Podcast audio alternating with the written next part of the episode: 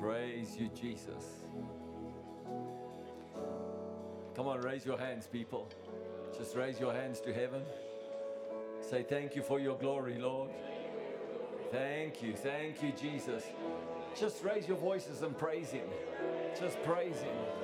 Just praise Him for 30 seconds. Just show Him that you appreciate His presence. You love Him here. Hallelujah. Glory to the name of Jesus. Glory to the name of Jesus. Glory to the Most High God. Glory, glory, glory to the Most High One.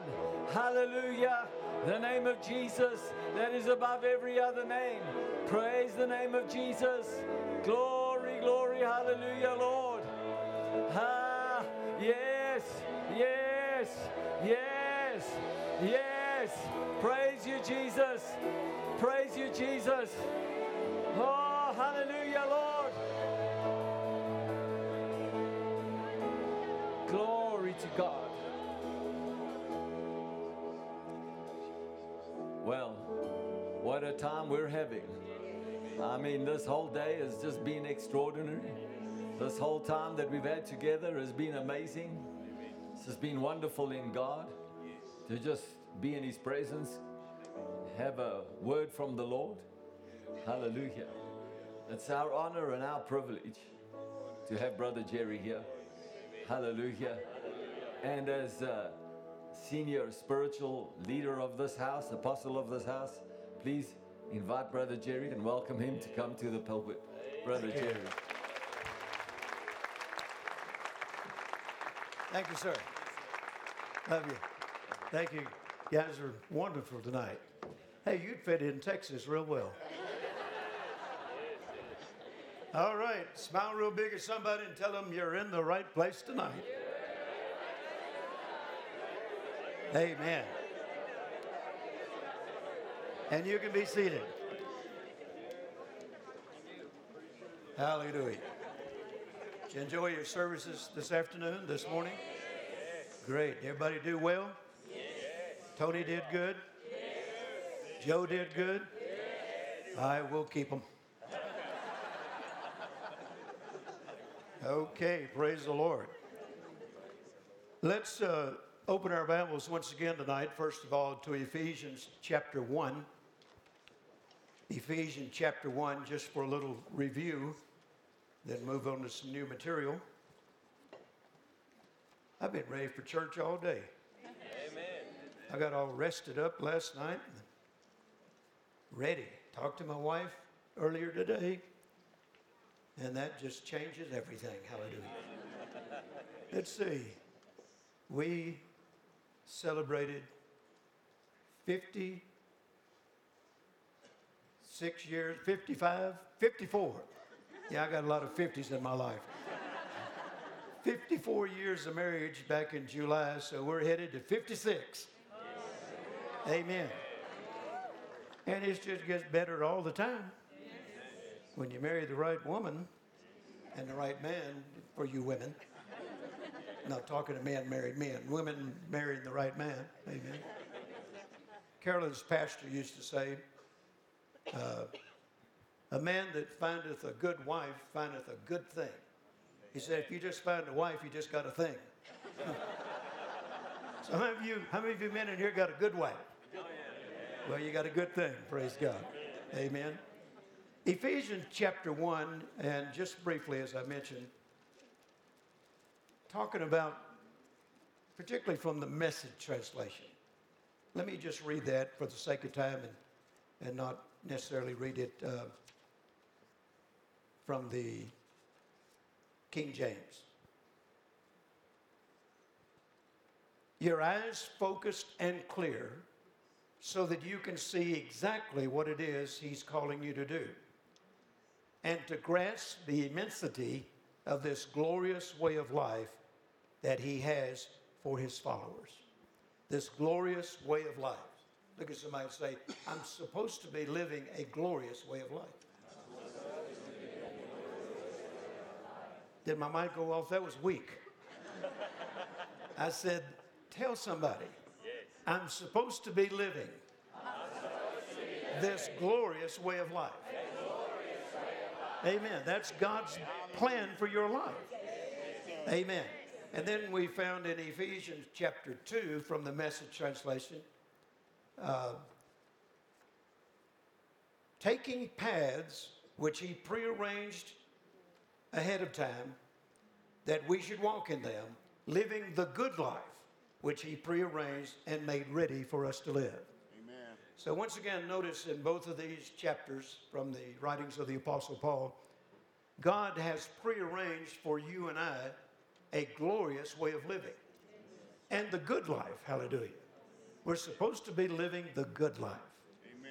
Look at somebody and tell them, I'm supposed to be living the good life, the glorious life. And I'm not going to accept anything less. And give the Lord a good shout if you receive it. Praise God. Amen. I like living the glorious way of living, and I like living the good life. Hallelujah. Amen. Amen. Now, if you're not living a glorious life and a good life, then I encourage you to follow me right now to Genesis chapter 27, and I'll tell you what to do. And let there be light. We've preached in the dark before all over the world, haven't we, Joe? Hallelujah.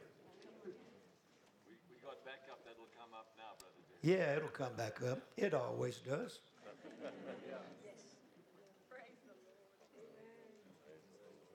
Hallelujah. I'll just, uh, I'll just take a little side journey while we're waiting for the lights to come on.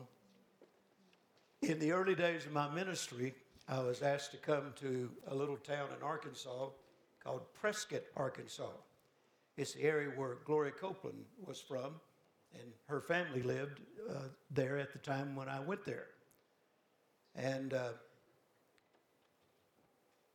I was supposed to preach in this Pentecostal church. And when they found out I was not licensed and ordained with their organization, they wouldn't let me in. They canceled the meeting. So I'm there, my wife's there, both my girls were very small at the time. We're there, and the preacher wouldn't let us in the building. Said, No, I thought you were ordained through our organization. I said, No, I'm not. And I didn't say this, but when I found out the religious politics that were involved, I was glad I wasn't ordained in their organization. And so, and I'm going to keep telling my story even though lights are on. Think you'll like it. And so uh, we started looking for a place to have the meeting because I'm there. I was supposed to be there for three nights, three days and nights, three services a day. And uh, the only place we could find was what they called an American Legion hut. And trust me, it was a hut. And it was filthy. I don't think they'd used it in a long time. It, it, it had a bad smell in it. It was filthy. And uh, so my wife and I, we found a couple other people. We went in and had to clean it up before we could even have a meeting that night. And uh, so we got to the service, and I'm preaching on the basics of faith. And that pastor who wouldn't let me in his church came. I thought the devil sent him over there just to harass me. You know? But I preached anyway, preached on faith, and uh, and ministered to people. We had a good service. wasn't a large building, wasn't a large crowd. And so the next morning, I started part two, and that pastor came. That afternoon, I went to part three, and the pastor came, just teaching on the basics of the life of faith. And that night, he came again. And then the next morning, uh, he was there. Next afternoon, he was there. And then before we got to the evening service, uh, I'm still wondering, why is this guy here? He just sat and listened and then he'd leave. We didn't talk or anything. So we got to the service that night, and I got ready to preach, and the lights went out of the American Legion hut. And they stayed out for a little while. And I'm back in a little room back there praying, and the Lord said, What do you intend to do? I said, Well, I came here to preach. I'm going to preach. He said, Then go out there and tell the people By the time you say, open your Bibles, the lights will be on. Hmm.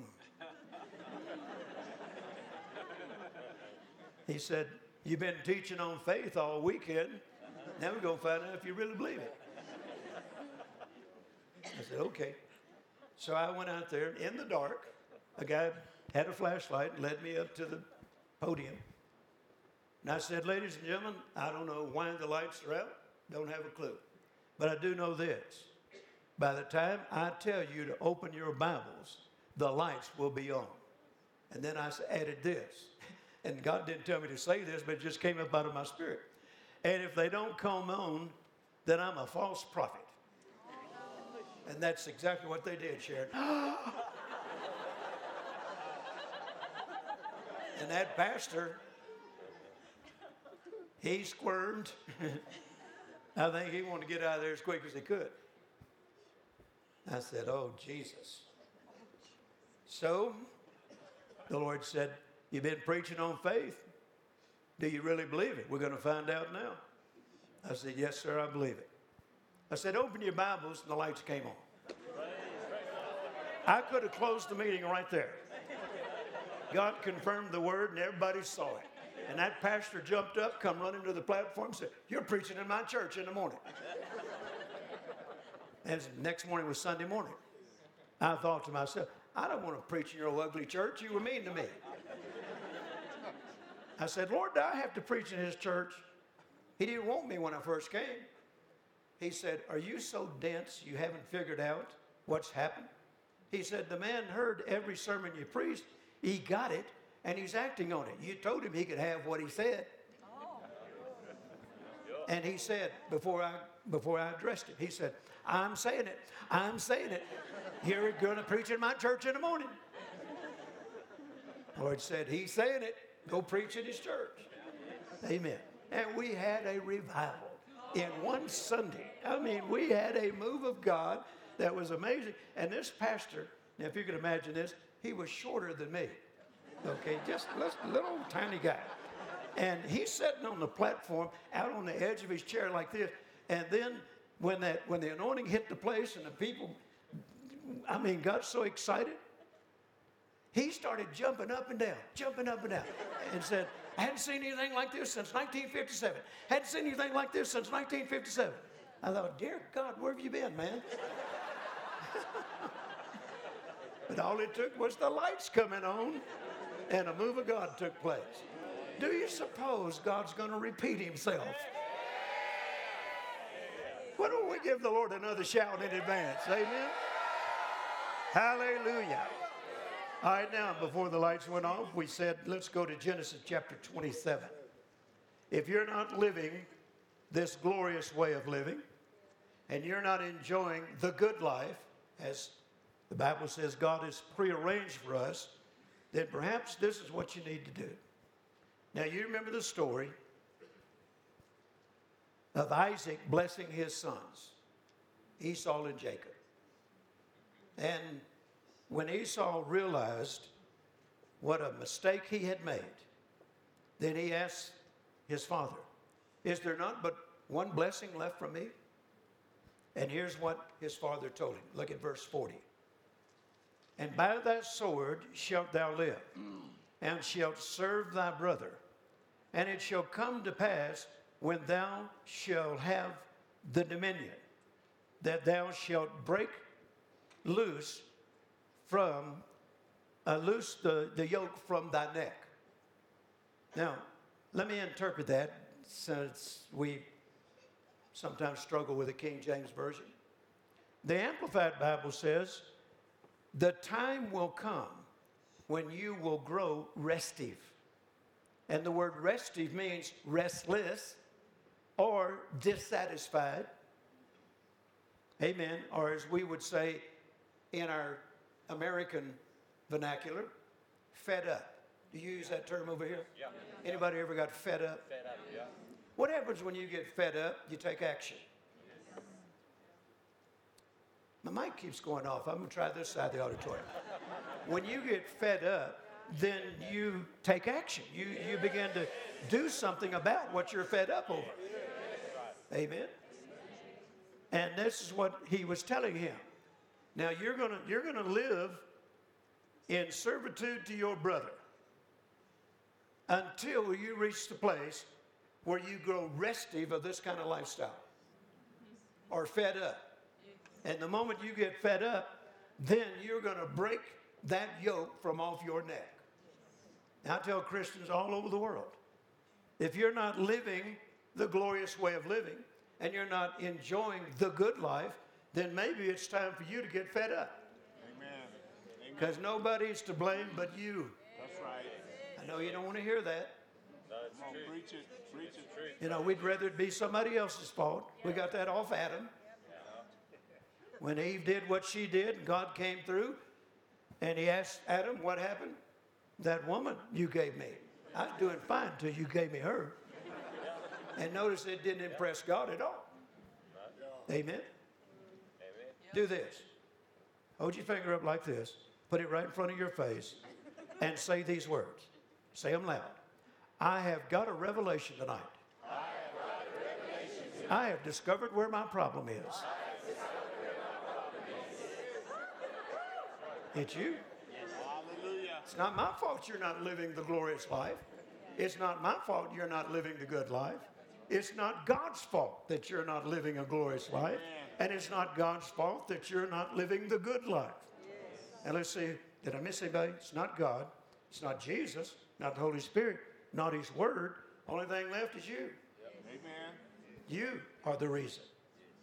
And I know a lot of people don't like to take responsibility, but if you want to move on and enter into the realm of the good life and this glorious way of living, then take responsibility for yourself. I, I have a hard time with people that don't take responsibility for their own actions, that they don't take responsibility for the way they're living. Amen. It's always somebody else's fault. And that's never gone over with God, and it still doesn't go over with Him. So it's your responsibility to get to the place, if you're not enjoying the kind of life that He says is available to you and that He has prearranged, then take responsibility and go ahead and be honest with yourself and say, It's my fault. Amen. And now you're ready to move on. Praise God. Can you say amen?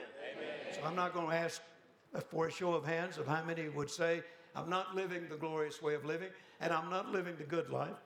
That's not necessary. You know who you are. Amen. So let's get on with the program. What do you say? And enter into this glorious way of living and this good life that He's prearranged, and then fulfill the prophetic word that He's given us for this year, going to the maximum and the highest level attainable. Look at somebody and say, I'm going there. Whether anybody else does or not, I'm going there. And I believe I'll praise God in advance for taking me there. Hallelujah. Amen. Come on, give the Lord another good shout of praise. Amen. Now, we learned last night, as we've already just uh, said, that God has already prearranged this kind of life for us, according to the book of Ephesians. But to actually enjoy it, then we have to take the responsibility to, first of all, receive it by faith. Receive it by faith.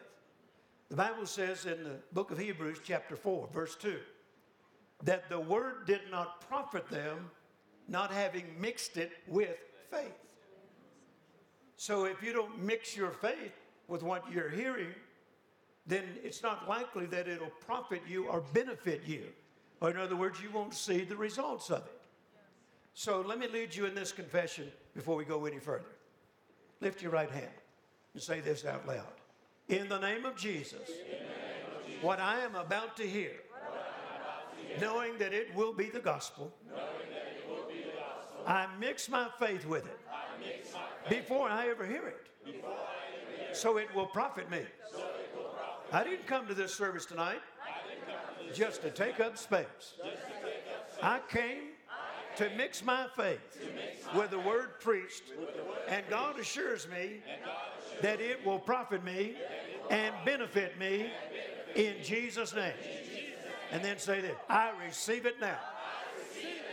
Amen. That's how you mix your faith with the gospel that is preached. Now, I go to a lot of meetings where I'm not speaking. Back years ago, I attended uh, many, many, many of Kenneth Hagin's meetings. I preached in his camp meetings from time to time. And uh, uh, over a period of time, he, he set up meetings across the country that he called mini faith seminars, M I N I, mini faith seminars. It wasn't a week long, it was only uh, three nights. And he would invite me to be the other speaker with him. And before I would even go to the service that night, it, it opened on a Thursday night and go through Saturday night. Before I would even go to the service, Carol and I would join hands in our hotel room and we'd say, Whatever Brother Hagin preaches tonight, we mix our faith with it right now, and it is going to benefit us. And it always did. Hallelujah. If I went to hear Oral Roberts, and I've preached with Brother Roberts many times, I served on his board for over 20 years, and every time I'd go to hear Brother Roberts, before I'd leave my hotel room, I'd say, In the name of Jesus, I don't know what Brother Roberts is going to preach tonight, but I know it'll be eh, the gospel, and I know it'll be inspiring, and I mix my faith with it right now before I ever hear it so that it will profit me. Amen. And I'd go to the meeting, and, and my faith is already activated, and I'd get something every time out of that service that I could take home with me yes. and act on it, and God would confirm it with signs following. Amen. So I want to encourage you to do that. You just did it by faith.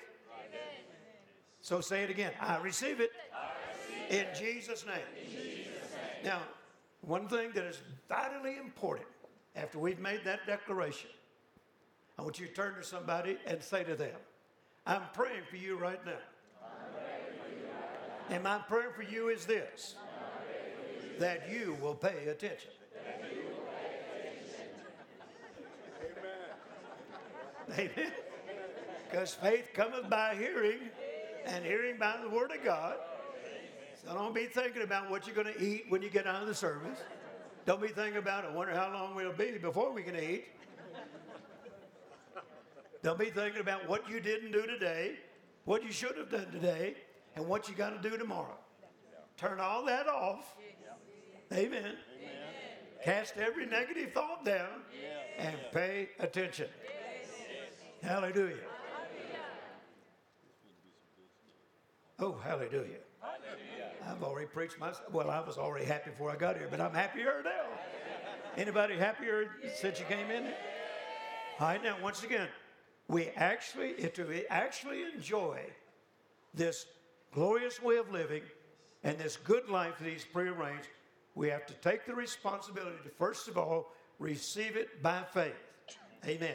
Receive it by faith, and then pursue it by establishing a goal for it and stay focused on that goal. Let me repeat that. We have to take the responsibility, first of all, to receive it by faith and then pursue it by establishing a goal for it and then stay focused on that goal. It's been said there's nothing more powerful than a focused life. Focused people see their goals become reality. Amen. Everything I've focused on, everything I've set a goal for and stayed focused on it has happened. And the ones that haven't happened yet, it's just simply because they haven't happened yet. But they're on their way Amen. to happen. Yes. Amen. I'm a goal oriented person and I'm a focused person. I'm not easily distracted. Now, I couldn't say that prior to 1969 because I was easily distracted back then. And I was not a focused person. Amen. I mean, I had, I had ambitions as a young, young boy, um, several things that I wanted to do in my life. And I'd get so far into it, and then I'd get distracted. And once I got distracted, then I no longer pursued it because I wasn't focused anymore. I, I grew up uh, as a young boy, started playing baseball. And I, I, know you guys play what, cricket or something over here that's similar. No, the rules are not the same, but, but I played American baseball. And I started playing baseball when I was nine years old with a little league team.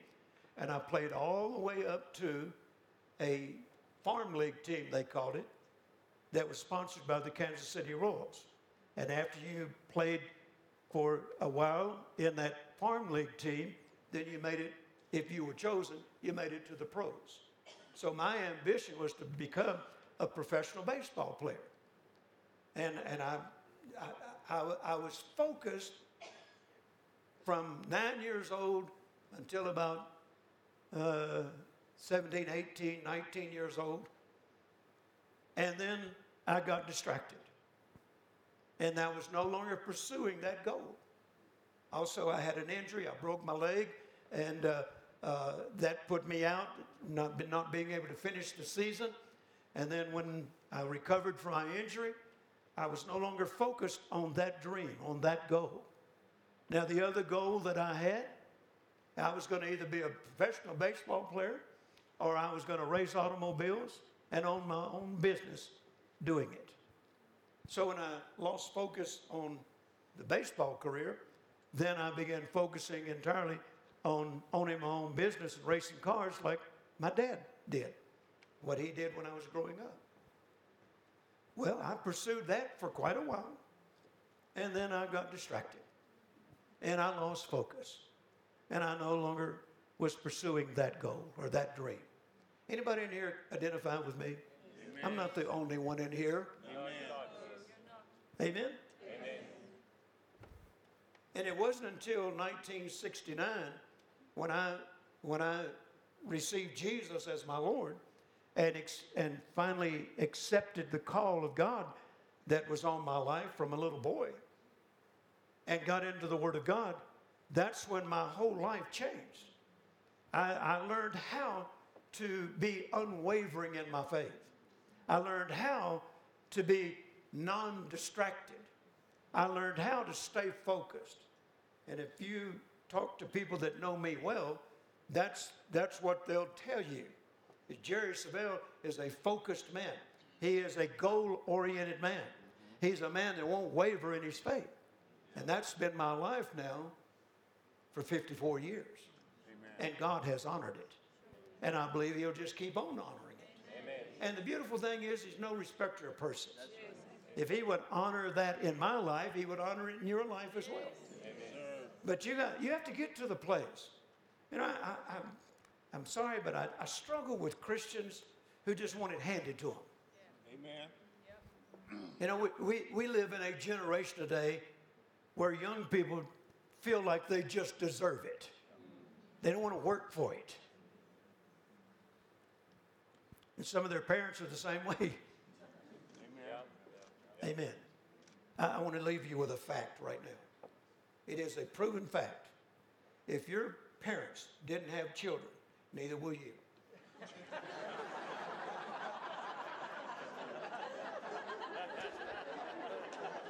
I'm trying to loosen you up a little bit. You're too quiet tonight.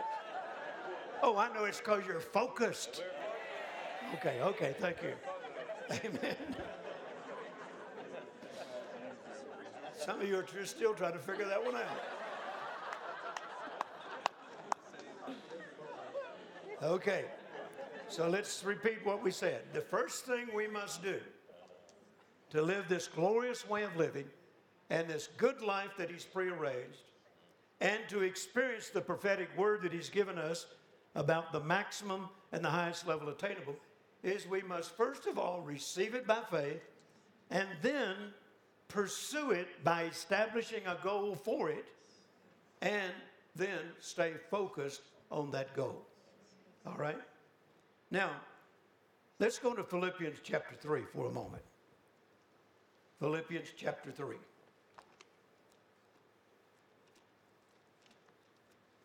I love doing what I do. It's so much more fun than baseball. And it's so much more fun than racing cars. You know, you didn't, you, you didn't win every game when you played baseball. And you didn't win every race when you raced. But I'm winning every time now, praise God. Hallelujah, with the Word of God. Amen. Hallelujah. Philippians chapter 3 And let's begin in verse 13.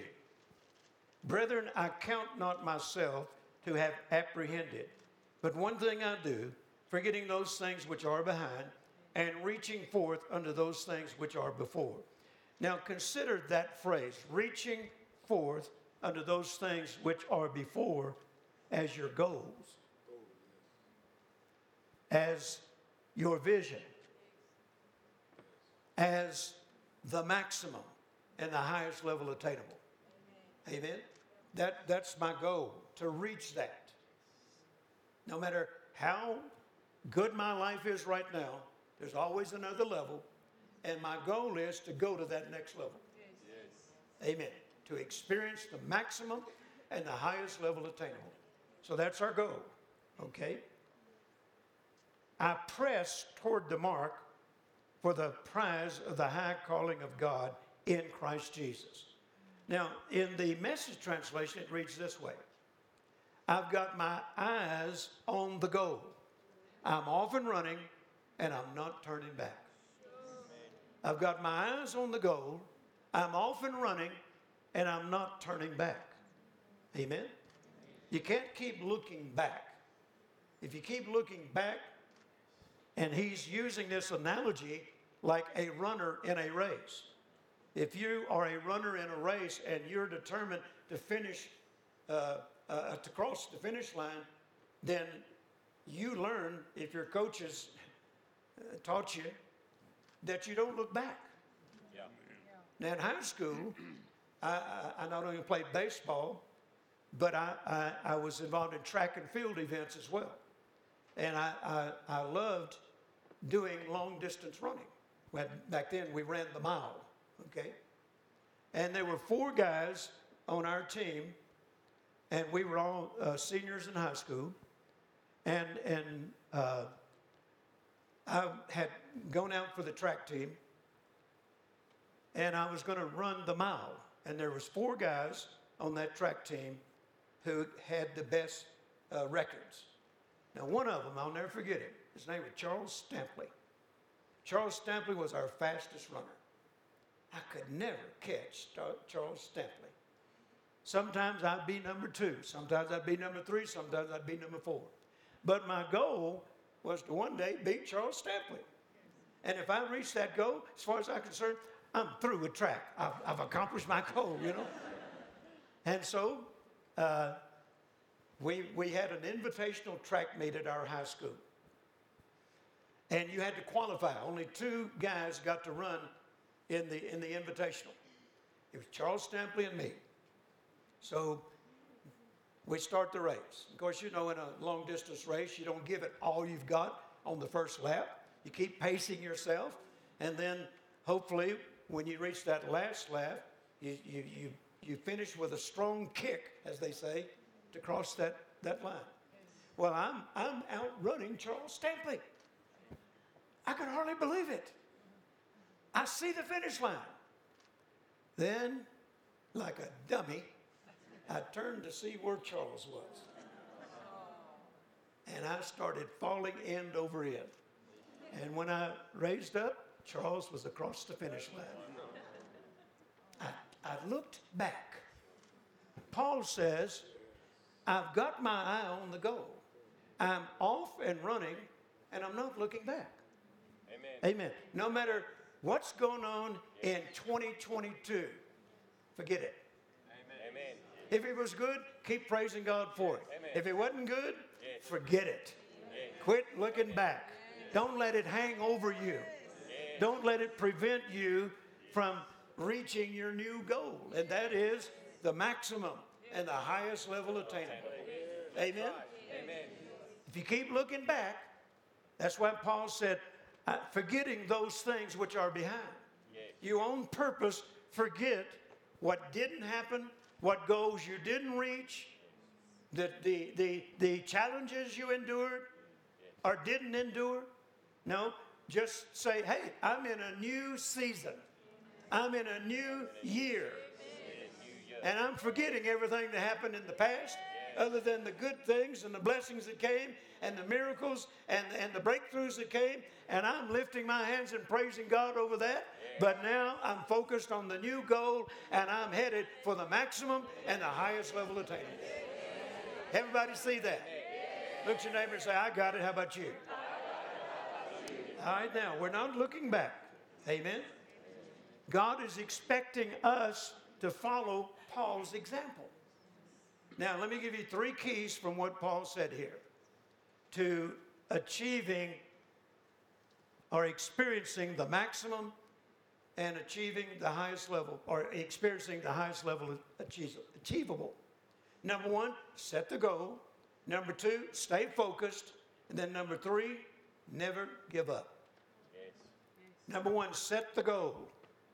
Number two, stay focused. And number three, never give up.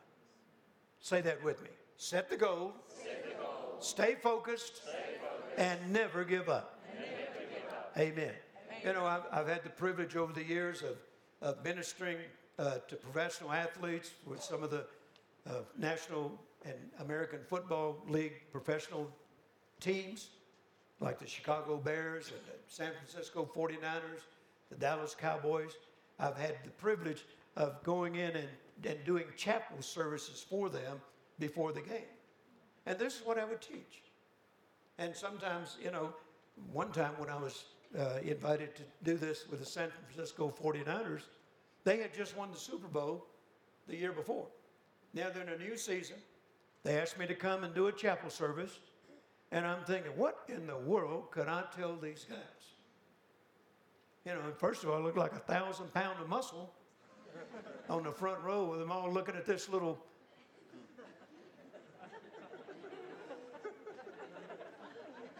You know, hunk of a man. Hunk of a man, hallelujah. Thank you, sir.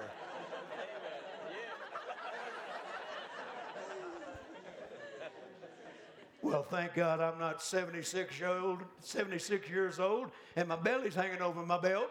I don't look bad for 76. But anyway, I was about 56 then. But anyway, th- these guys are champions. They're world champions. I, I still hadn't figured out why the Super Bowl produces world champions when it's the only country in the world that plays this game. Okay, anyway. So, anyway, they're the Super Bowl world champions. And they're sitting there on the front row looking at me. And at that time, one of the greatest quarterbacks in the NFL was Joe Montana. He was the quarterback. And a very dear friend of mine who arranged this uh, meeting for me with the 49ers, he was one of their running backs. His name was Wendell Tyler. And I, I, I mentored Wendell all during his professional career. And even though he's retired now, he still considers me as a father in the faith for him. So, got all these professional athletes. They've already won the Super Bowl, what, two or three times. And now they ask me to come. What do I say to these guys that will hold their attention? I, have never won a Super Bowl. I've never even played professional football. What could I possibly say that would get their attention? So I thought, well, Lord, sure need your help right now. And I heard this come out of me Gentlemen, you're world champions, you're Super Bowl winners. This is not the first time you've won the Super Bowl. You have become a dynasty. However, the only thing most of you are good at is carrying a football down the field. Everything else, including being a good husband, a good father, and money managers, you're failures. I thought, Dear Jesus, where's the door? I did not plan on saying that. Boy, did I have their attention. They're out on the edge now. And then I heard myself say this. And the reason I know this to be a fact is your wives called my office asking for prayer for you. Do they have another door somewhere I could get out of here? I had their attention. And this is what I preached to them set to go, stay focused, never give up. They already knew these things, but they only knew to do it with football. We're talking about life. There's more to life than football. There's more to life than cricket. There's more to life than, you know, racing an automobile. There's more to life. God wants you to be a winner in every facet of your life. Can you say amen? Did you ever notice they never go in the locker room with a microphone and interview the losing team? You guys lost again today. The whole world was watching. How do you feel right now? Do you feel like losers? No, they don't do that. They only go in the locker room with the winning team. Amen. How did you guys manage to do this? Well, we had a goal. We were focused. And we never give up. Now, they may not say it in those terms, but that's exactly what happened. Now, that brings me to this. You guys know what's coming.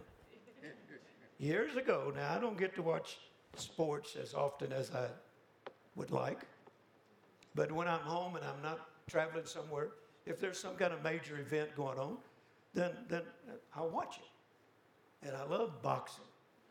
I have a passion for boxing. I know it's brutal, and I know people are praying for my deliverance. but I keep telling them, don't pray because there's a good fight coming on this weekend, and I don't want to miss it. and I don't just watch boxing, I help them.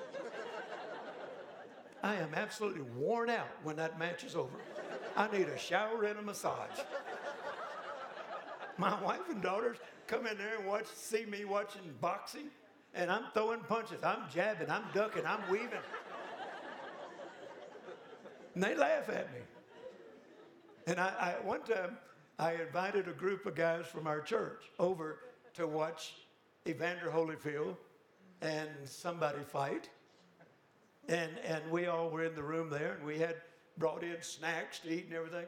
And just as the fight was coming on, I stood up and announced to all these guys, I'm your pastor. And I want to say in advance, forgive me for what I'm about to do. so, anyway, I got to watch the championship basketball game, the NBA.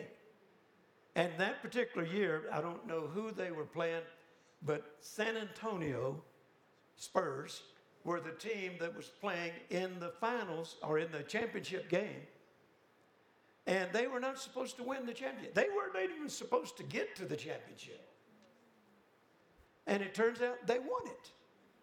And so they went into the locker room for the winning team, the, Spurs, and they walked up to this one man, and, and he's sitting on the bench, and they said, How did you guys manage to do this? Nobody believed that you would win this championship. Now, this guy, you know, nearly seven foot tall, uh, a black gentleman, and he stands up and over and towers over that little reporter. He said, It's what we do, man. It's what we do.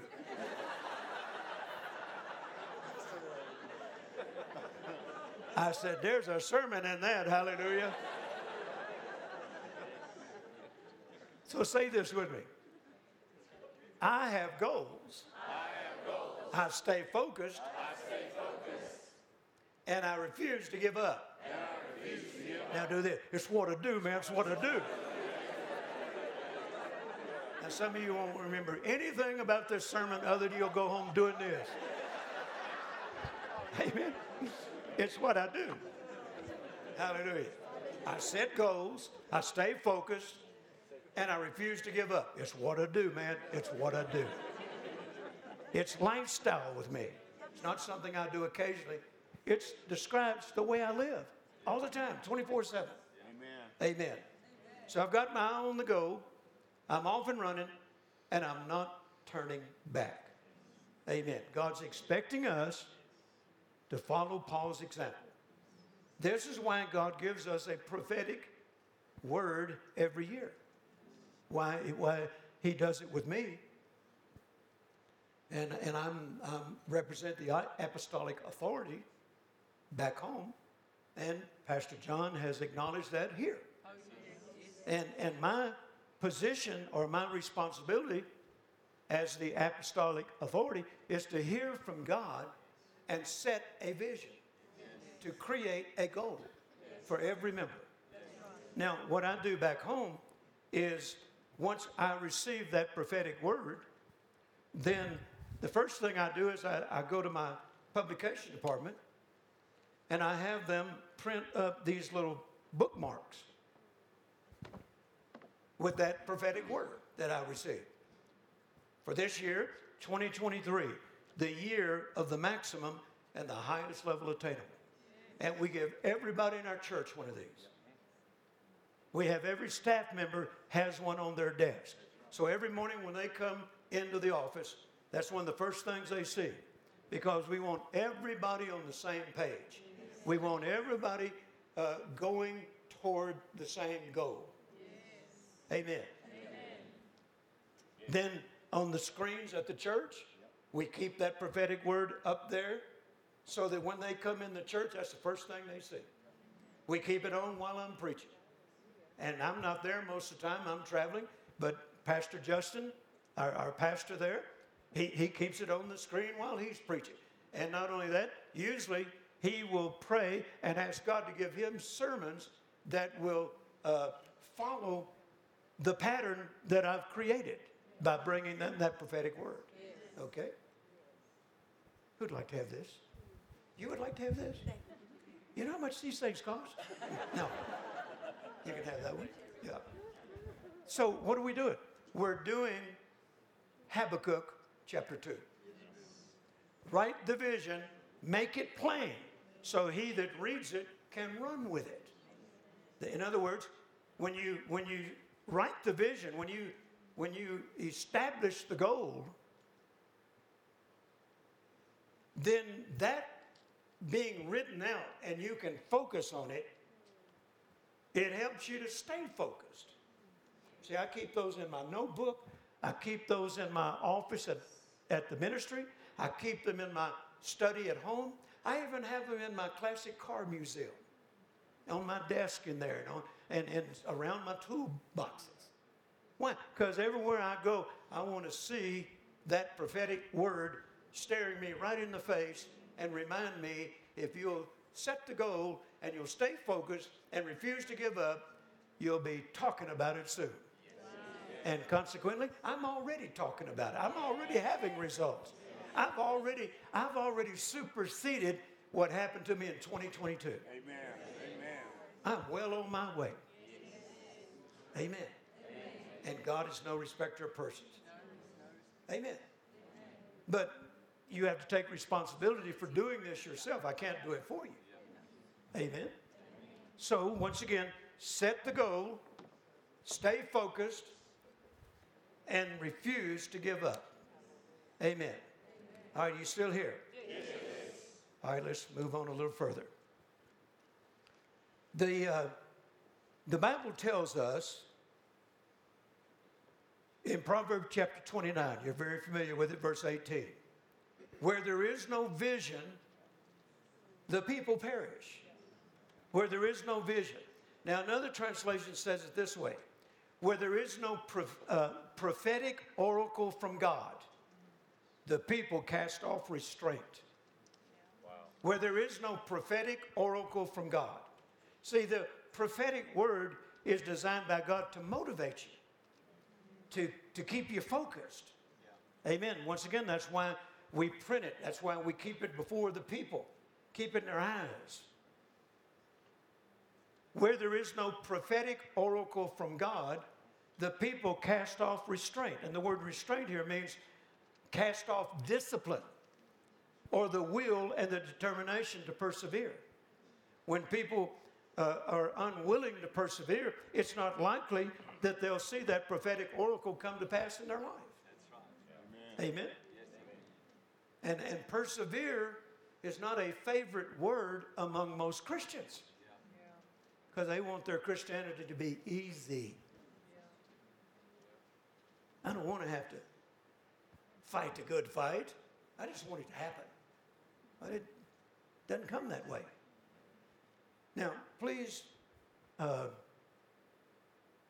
give me the privilege of thinking are you thinking that I'm not dumb? Would you give me that privilege? Yes. I am not dumb. No, you're not. Now, if there was any other way to achieve what the Bible says is available to us, don't you think that in 54 years I would have figured it out? But the way it happens to me, and the Bible way, is we walk by faith. Amen. Amen. That's right. We, we, we uh, take our stand and refuse to waver and determine that we will persevere no matter how long it takes. Now, I wish I could stand here and tell you every dream I've ever had from God, and every goal that God has ever given me, and every vision that I've ever received from God. Why, my goodness, folks, it came to pass before dark. Well, that'd be a lie to start with, because it always, it, it's very seldom happened in the same day. Sometimes it has, and I thank God for it. In fact, one of my favorite words in the Bible is suddenly. But, you know, suddenly is rare. Amen. But for me, it's having done all to stand, stand. In fact, that's my middle name. Jerry, having done all to stand, stand. Savelle. and I've become an expert in the art of standing. Amen. I just don't quit. I just don't back off. I just absolutely refuse to allow the devil to win. Amen.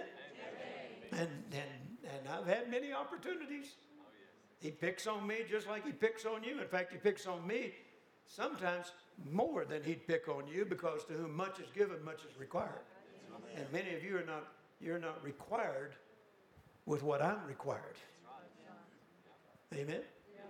So I, I know what it's like to feel like I can't take anymore. I know what it's like to feel as though this is a waste of time. Nothing's happening. But you have to cast down those thoughts and make up your mind once and for all that quitting is not an option. Amen. Quitting is not an option. And that I am going to persevere no matter how long it takes. And Brother Hagin used to say this. How many of you are familiar with Brother Hagin's ministry? Oh, I know there are a lot of new people that have come into this, and Brother Hagin's gone to heaven, but I'm quite sure, like me, John refers to him from time to time, and, and, and, and others in here referred to him from time to time because he makes such an impact on our lives with his messages. That's right, brother. In fact, I carry it with me uh, in my pocket many times, if not in my pocket, in that, in that briefcase there. In fact, let me pull it out and show you. It's on the other side. In that little deal right there, there are 1,200 sermons by Kenneth Hagin, Oral Roberts, T.L. Osborn, Kenneth Copeland, and John Osteen. I've heard them all hundreds of times. Do you have American Express over here? The, the credit card?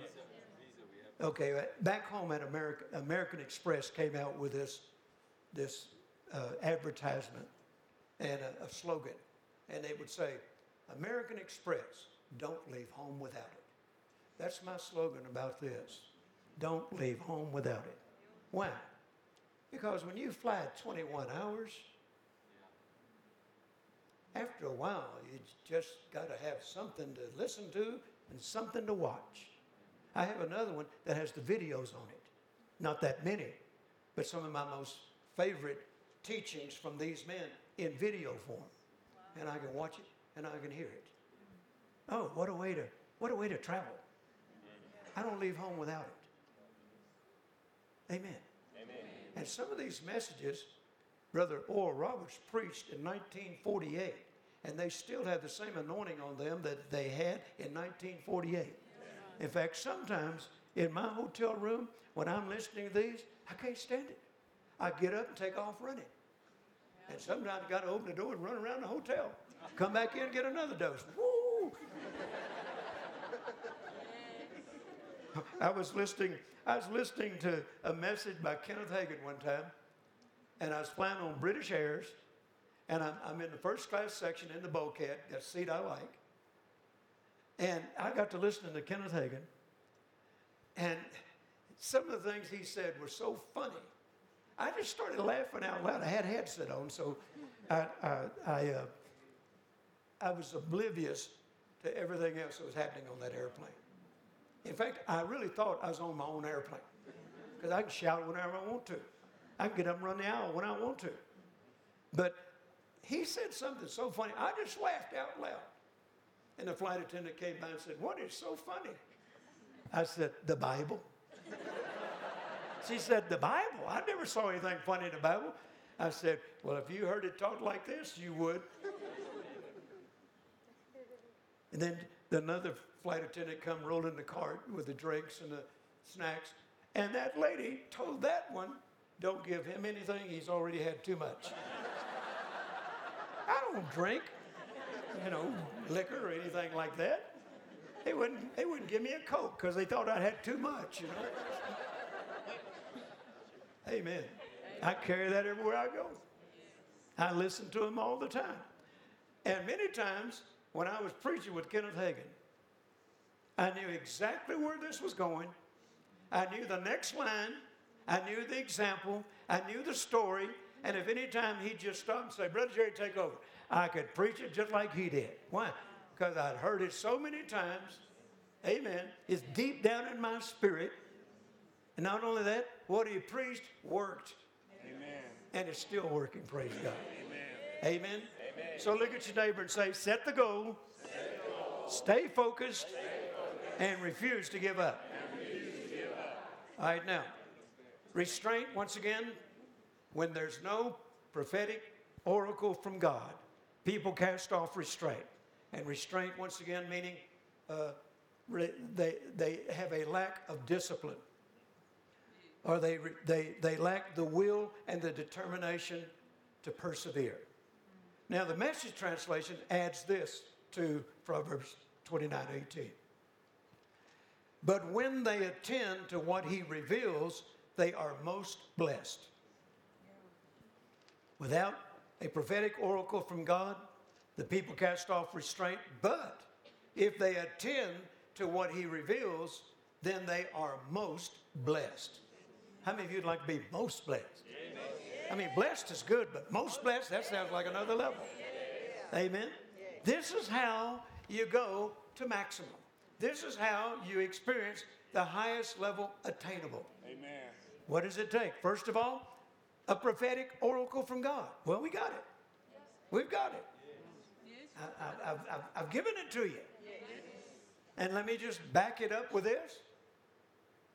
I entered into this dimension of my ministry in 1991 by Brother Copeland prophesying over me in the, uh, the uh, uh, Southwest Believers Convention in Fort Worth, Texas, on a Thursday night when he was introducing me to preach.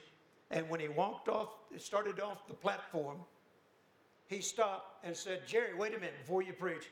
The word of the Lord's come to me.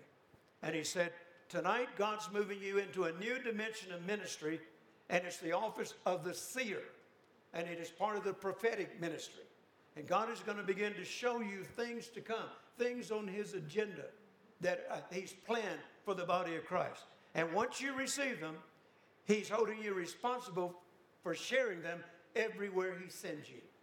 And from that time, that was August 1991, I have set aside October to do just that. Go to my secret place or my private place of prayer and ask the Lord, what's on your agenda for the coming new year? And if I don't receive it right away, then I just pray in tongues. And in a little while, I might ask, What is your agenda for the coming new year? If I don't receive it right away, then I pray in tongues. If I don't receive it that day, then I come back tomorrow and start the same process. And most of the time, I receive that prophetic word in just a matter of a few hours. And then once I receive it, okay, hallelujah. Boy, we kick in. Go get it printed, get it on the screens in the church, and preach it to the church no less than three sermons before I preach it anywhere else around the world. Amen. Amen. And every year that prophetic word that the Lord has given me since 1991 has come to pass in my life, and I have testimonies from people that it's come to pass in their lives all over the world. This, this year, we're not even through with this year. I mean, we're through with this year, but last year, and we're obviously into the new year, but last year, how many of you remember what that prophetic word was? If you will not be moved, all the chaos and all the disorder that is happening in the world around you, then I will open my hand and cause you to experience supernatural, extraordinary, and unusual provision. How many of you experienced that? Well, we certainly did. And, and when I asked the church at the end of the year, this year, how many of you that prophetic word came to pass? The majority of the hands went up in our church. And we get testimonies from people all over the world. Well, now we're in a new year. We got a new goal. We're going for the maximum. We're going for the highest level attainment. I'm going there. Anybody else going with me? Hallelujah. Let's give another Lord, the Lord another shout in advance. Hallelujah. Praise God. Let me, let me remind you of this, and some of you probably, perhaps never heard it before, but in 2004, I was preaching all over South Texas. And I'd been out for a week in a different city in South Texas every night. And the last night I was there, I was preaching in uh, uh, Joel Osteen's church. His dad and I were close friends. I've known Joel since he's just a little boy. And Joel asked me to come preach in his church. And uh, when I got through that night, I was going to fly home. And a pastor friend of mine in a little community called Liberty, Texas, that's not too far from Houston, he came up to me and said, Brother Jerry, would you consider staying over one night and, and preaching our church tomorrow night? I said, Pastor, I am tired. I've been preaching every night. I've traveled to a different city every night. I, I really would like to go home. And I'll look at my schedule and see if I can, uh, uh, you know, lock you in with a date later in the year. Oh, Brother Jerry, please. We, we want to hear you now. Would you please reconsider? And just one more night. That's all I'm at. One more night. Well, it's hard for me to say no. And so I said, okay, I'll be there tomorrow night. So we went over to Liberty, Texas, small community, small hotel. Well, hotel's a stretch of the imagination. Anyway, a small accommodations. And, and uh, so as soon as we got to that hotel, I went into my room and the only thing I unpacked was my alarm clock. I just pulled the cover back. I just laid down in the clothes I was in, traveling in, and I set my alarm for one hour, uh, you know, sleep, a power nap, as we call it, because I knew if I didn't get a little bit of rest, I wouldn't be worth 15 cents over there, and I don't like going into a service when when I know I'm not prepared and not rested, I'm not prepared. So I, I just set the alarm for one hour. I laid down. When my head hit the pillow, the Shekinah glory of God filled that room. I couldn't even see the furniture anymore. And the Lord appeared. And here's what he said My people know me as Savior. Some know me as baptizer in the Holy Ghost. Some know me as healer. Some know me as deliverer. But they don't all know me as the God of the breakthrough. He said, if they did, then they wouldn't be so quick to give up. He said, Tell them tonight, the God of the breakthrough wants to visit their house. Well, man, I was energized, refreshed, got up, showered, put my suit on, and it's still an hour before the service. Oh, man, I'm ready. Like I told him tonight, I'm ready. I'm fired up. Let's go. I can hardly wait to get over that service. I had a prophetic word from the Lord. That became my word for that year. And then when I was preaching it, the Lord said, Tell the people. At the end of the sermon, He said, Tell the people. The intensity of your praise will determine the magnitude of your breakthrough. And he's talking about praising in advance. Amen. The intensity of your praise will determine the magnitude of your breakthrough. And boy, I'm telling you, that place broke out. Broke out in praise. I mean, the God of the breakthrough visited that house that night. I got in my airplane, flew home. All right, the pastor took me to the airport. He said, Brother Jerry, did you check out of your room? I said, Well, I, I, I didn't officially check out. I left the key on the desk there, but I'm out. I'm, I'm flying home, obviously. He said, I'm going by that hotel. They don't know you've checked out. Give me your key. I said, Well, I, I did give the key to the front desk. No, I said, I left the key on the, on the table there. And uh, he said, I'm going to that hotel. I'm checking in the room that you were in. I'm going to sleep on that bed you were in. I'm believing that same anointing will come on me that came on you. And tomorrow, uh, Sunday morning, I believe we're going to have a major breakthrough. And he called me later that night and said, Brother Jerry, you didn't get all that anointing. it came on me just like it came to you. And the God of the breakthrough showed up at our house again, praise God. Amen. So let me just encourage you right now. The intensity of your praise in advance will determine the magnitude of your breakthrough. What do you say? What do you say? How desperate are you for a major breakthrough? How desperate are you to reach your goal? Maximum and the highest level attainable. Hallelujah. Is that the way you demonstrate excitement? Okay, I guess I'll take this message to someplace else.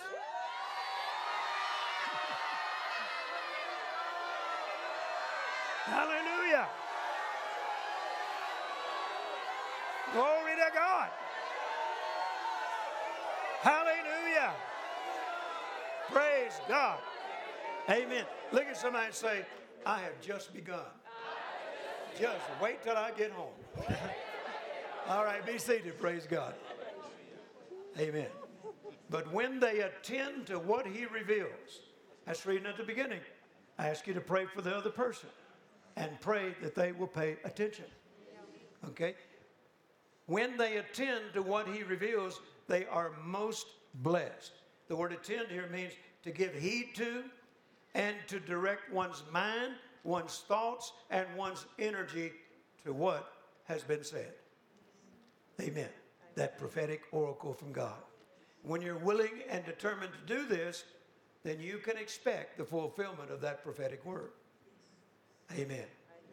Now, let's go back to Philippians chapter 3 for a moment and look at verse 14 and just the first three words. I, I, or actually, the first two words. I press. I press. I press. What is Paul talking about? In other words, he, he's determined. He's got his mind set. He has become resolute, you might say, that turning back, giving up, is not an option. I press. I wrote down that, that one, of the, one of the meanings of the word press is to keep on keeping on. Yes. Just keep on keeping on. Amen.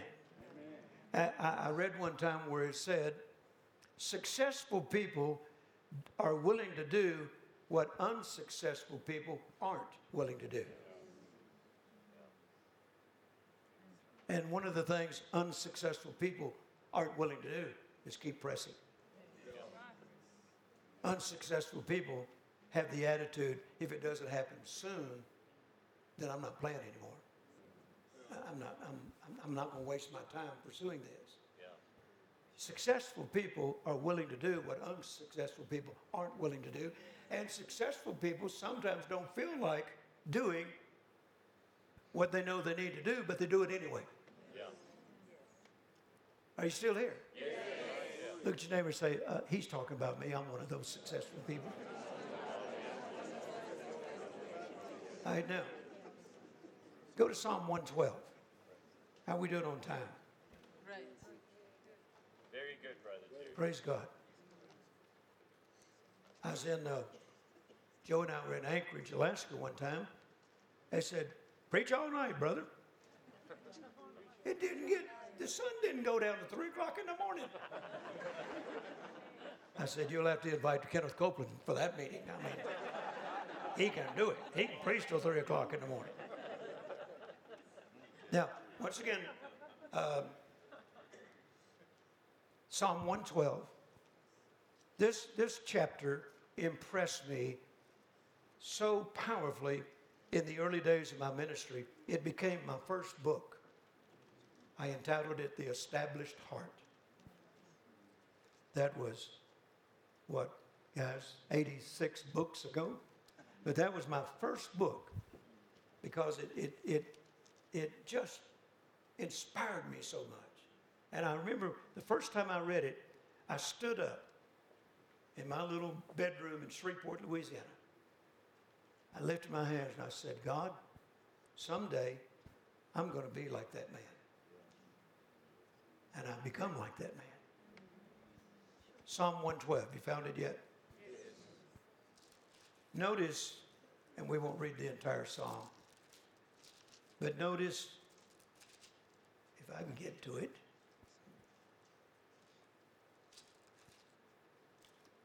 particularly verse 6 through 8.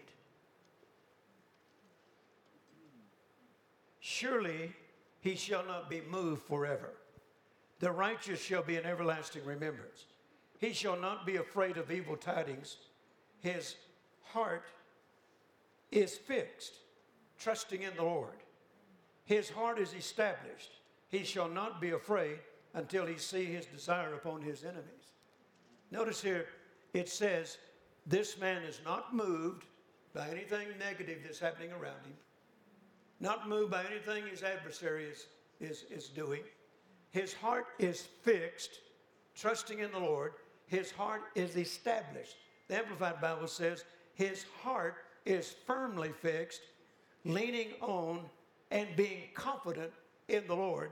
And the message translation says, He is unfazed spirit firm, unperturbed.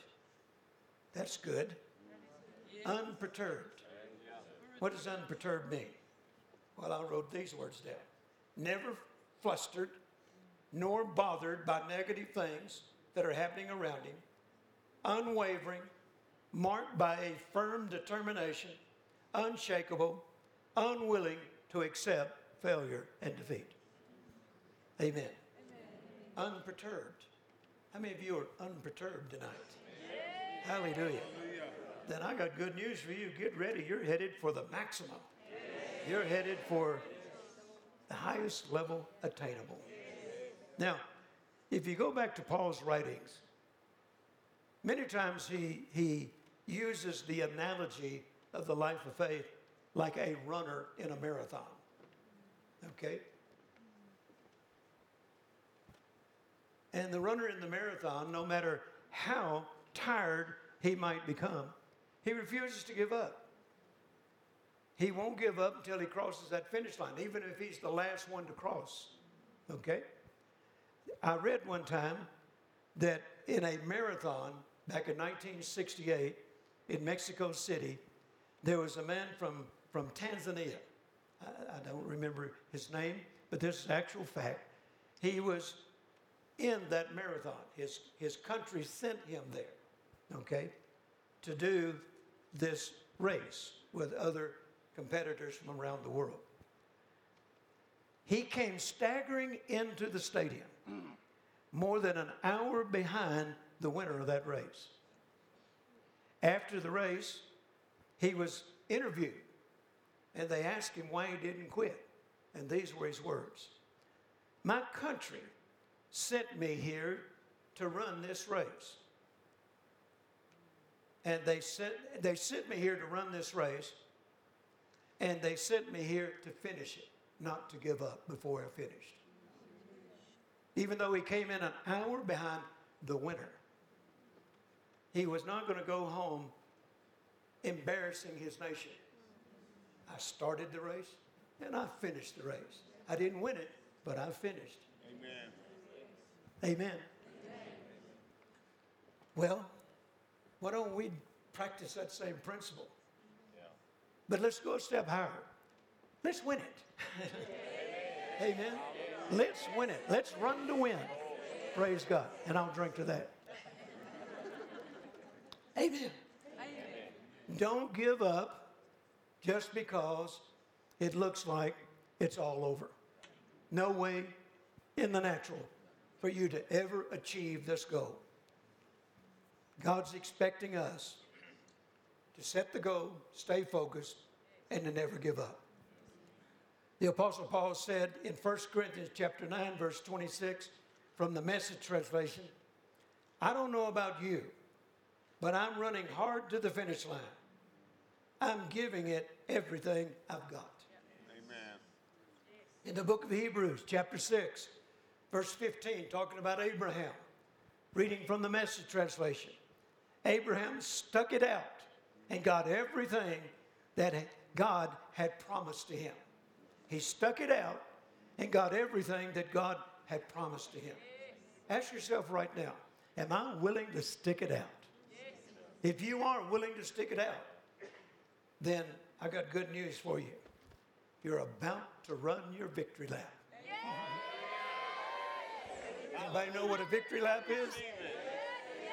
Back when my dad was racing automobiles, uh, and I was just a little boy, there was a man from Keokuk, Iowa. I'll never forget him. His name was Ernie Derr, and he was national champion in this particular kind of automobile racing.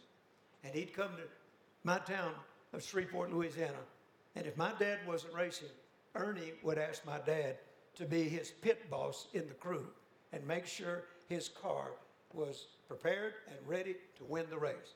Because Ernie won just about every race he got in. And I remember as a little boy, I'd, I'd, get to be in the pits with my dad.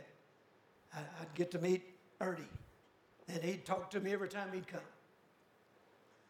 And one day, when he won the feature race, he stopped in front of the grandstands, excuse me, and they handed him the checkered flag. And usually the winner would hold the checkered flag out the window and do a victory lap. This time, Ernie did this to me. I said, Me? He said, Come. He said, Get in the car. And he put me in the car next to him. He said, Hold the victory flag out while I do a victory lap. Praise the Lord. I tell you, my head swelled up this big. And then he gave me the victory flag. I went to school the next day carrying the victory lap flag. Just daring somebody asked me where I got it. Well, you should have been at the race. Amen. Amen. You are about to have your victory lap if you are determined that quitting is not an option. Stand to your feet and give the Lord your best shout. Praise God.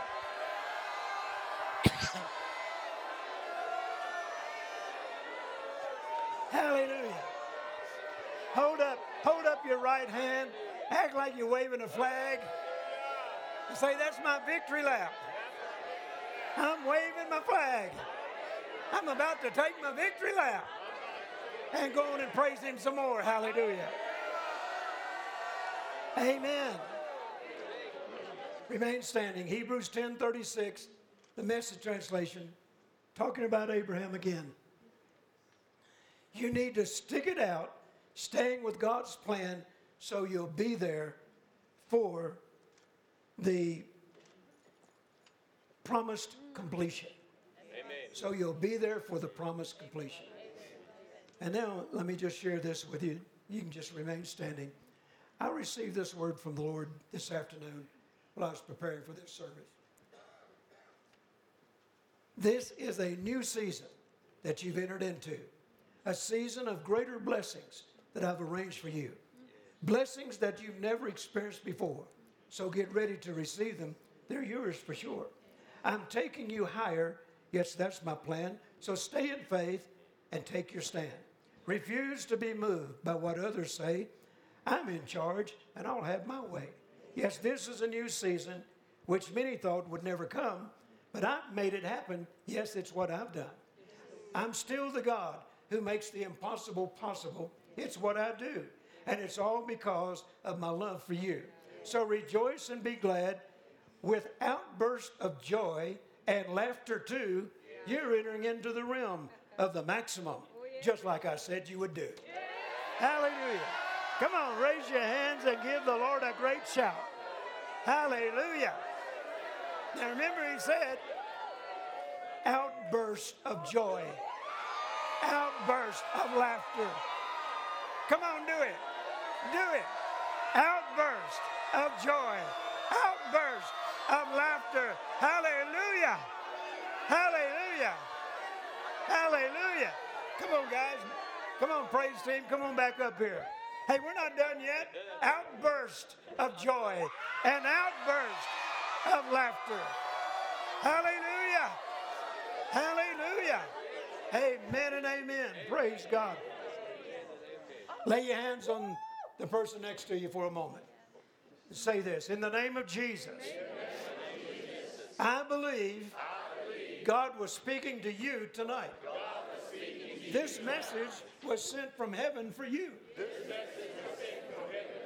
And I prayed at the beginning that you would pay attention. I believe you did so.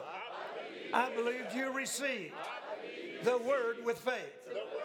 And I now agree with you, in, in particular with what God just said to us, that you are getting ready to run your victory lap. So I encourage you right now. I encourage you right now. Do what the Holy Ghost told us to do. Outburst of joy and laughter. Because God is making it happen for you. Come on, let's do it, praise God. Do it. You got an outburst? You got an outburst of joy song? Yeah. Hallelujah. Come on, come on. Come on. Come on. Come on. Come on. Hey, hey, hey. Come on.